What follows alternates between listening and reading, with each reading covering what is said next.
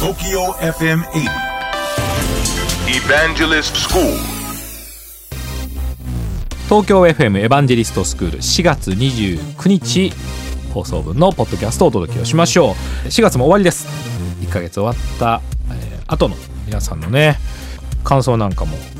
番組でお話をしましたが、まあ、それを文章にするとか文字にするということをやって振り返った方がいいというお話をさせていただいたんですね。そしてですねその中で取り上げたものの中に IT を使って、まあ、母の日、えーなどの記念日を飾るという話をしましたが、えー IT の中で一番やっぱり発達してきているのはこのオンラインショッピング。これはまあ代表格だと思うんですね。ただあの冷静に考えると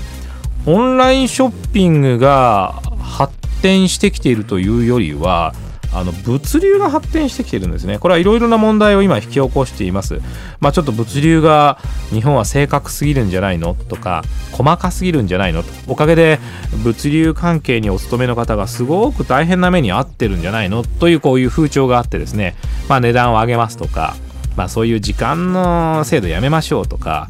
宅配ボックスの考え方をもっと定着させましょうとかね。いろいろ出てきていますね。世界を見渡してみますとこの時間指定で非常に正確にえー物を受け取ることができる。しかもいろいろな決済方法を選ぶことができる。これは日本だけですね。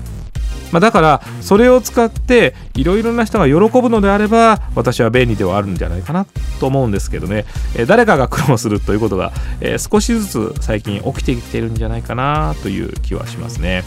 うん、でも遠くの人に物を届けるのではなくてネットを使って写真や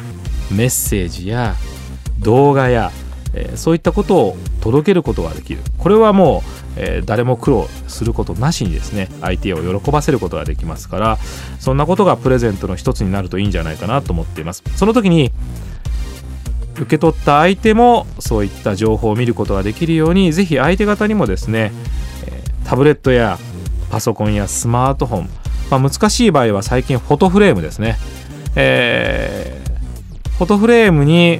遠隔地から写真を届けるということも今できるようになっていますから、えーそういったもので新鮮な写真を送ることなんかがいいメッセージになるんじゃないかなと思ってますね。IT を使って近況を報告する、えー大切なことですからぜひやってみていただきたいと思っています。東京 FM エヴァンジェリストスクールは毎週土曜日深夜12時30分から乃木坂46の若月由美さんと一緒にお届けをしております、えー皆さんからの質問にお答えしたり大変楽しくお届けをしております。ぜひオンエアの方も聞いてください。聞いてください。チャンスの女神。スマートフォンにいつのメールスペシャルなニュース。届いた